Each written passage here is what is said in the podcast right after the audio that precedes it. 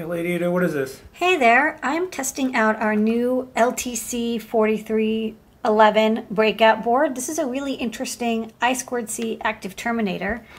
And uh, I have it hooked up here to a Trinket M0. And what I've got is an OLED display running on I squared C. And this is like connected right to the Trinket.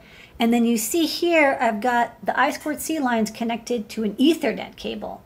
And the Ethernet cable goes all the way here, curves around for a hundred feet, and then back out to a BME 680 sensor.